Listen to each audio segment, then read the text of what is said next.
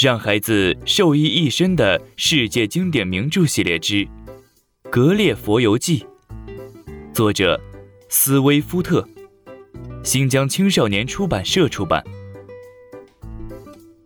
上一章，我向辉儿介绍了我们人类。接下来，我们一起收听第四卷《辉儿国游记》第三章。我所了解的野狐，确实，我对自己同类的评价显得刻薄了些。但我不能对辉儿说谎。我跟主人一起待的时间越多，就越憎恶人类的可怕行为。实际上，在这里住了不到一年的时候，我就已经下定决心要和辉儿一起度过余生。一天。主人对我说：“我所描述的人类与他们国家的野狐有很多相似之处。野狐们之间的种种不和，原因和我们国家的人一样。如果给五个野狐五十个野狐的食物，他们就会互相争夺。如果一头母牛刚好死了，而主人没有及时把它送给自己的野狐，就会被附近的野狐抢走。”类似的争斗还会发生在野狐和邻近的族群间。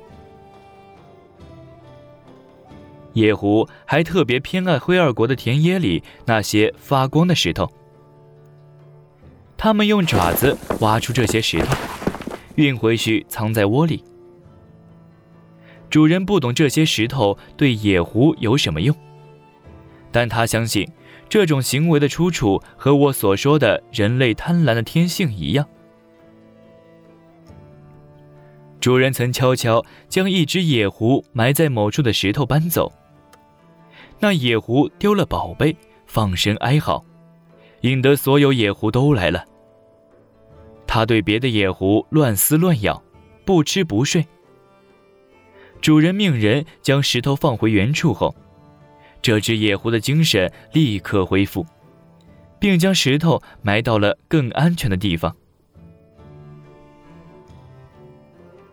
主人说：“石头越多的地方，争斗就越激烈。有时，两个野狐因为一块石头发生激烈的争夺，而第三个野狐会渔翁得利，把石头从他们那里拿走。”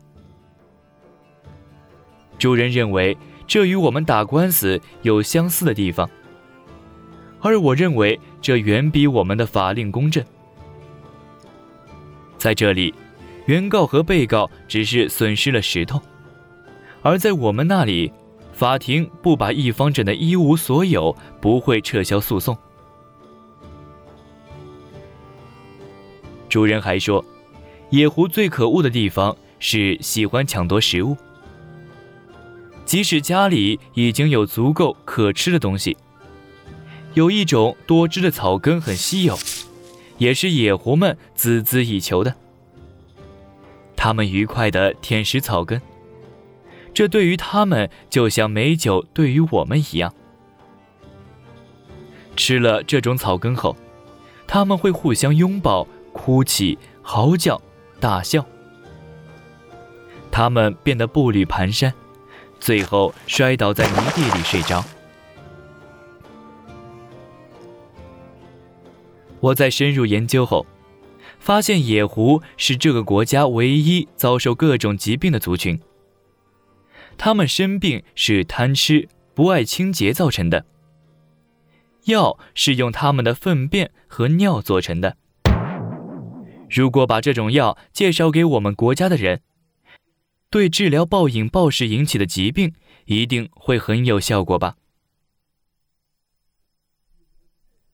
在野狐的群落中，总有一只是首领。这种野狐更丑，性情也更刁钻。野狐首领总会找一只和他相似的野狐，去舔主人的脚。主人会时不时的赏一块驴肉给他。而这个宠儿常被其他野狐嫉恨。一旦被解职，后继者会领着所有的野狐对他从头到脚撒尿拉屎。这与我们的朝廷中，宠臣和其他大臣之间的行为倒有几分相像。主人还提到了野狐的另一个特征：有时一种奇异的想法会让他躲进一个角落里，又是嚎叫，又是呻吟，踢开任何靠近他的东西，不吃不喝。后来发现。唯一治疗这种病的方法，就是让他多干重活儿。这倒使我找到了忧郁症的病源。只有懒人和有钱人才会得这种病。如果强迫他们接受这种疗法，保证他们的病马上就能好。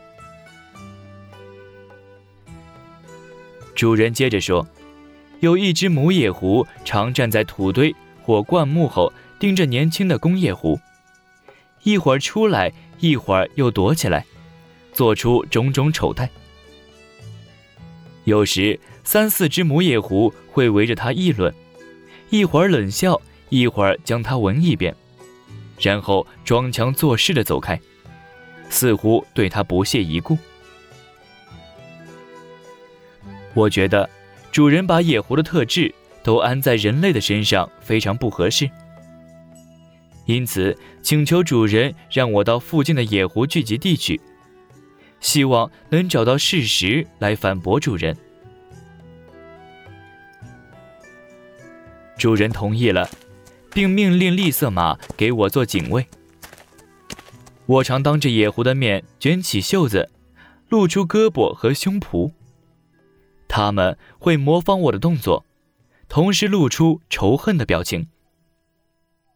有一次，我捉住了一只三岁的小公野狐，它大声嚎啕，猛烈地咬我，我只好把它放了。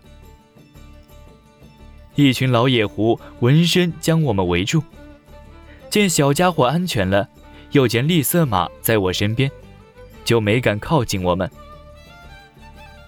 那次真是倒霉，因为在抓小公野狐时。他拉出黄色的液体，弄脏了我的全身。幸亏旁边有一条小河，我把自己洗干净了，才敢去见主人。据我所看到的情况，野狐没有教养，除了拖东西和扛东西外，什么都不会。他们狡猾奸诈，报复心强，傲慢无礼，卑鄙残忍。据说红毛的野狐比别的野狐更加过分。灰儿把要使唤的野狐养在离房子不远的茅屋里，其余的都赶到田里去。他们刨树根、吃野草、找动物的腐肉，有时会捉黄鼠狼和一种叫鲁西穆斯的野鼠吃。野狐会用爪子。在土坡的一侧挖洞穴，然后住在里面。母野狐的窝要大一些，容得下两三只小崽。野狐们从小就能像青蛙一样游泳，它们常常在水里捕鱼时，母野狐捉到鱼就去喂小崽。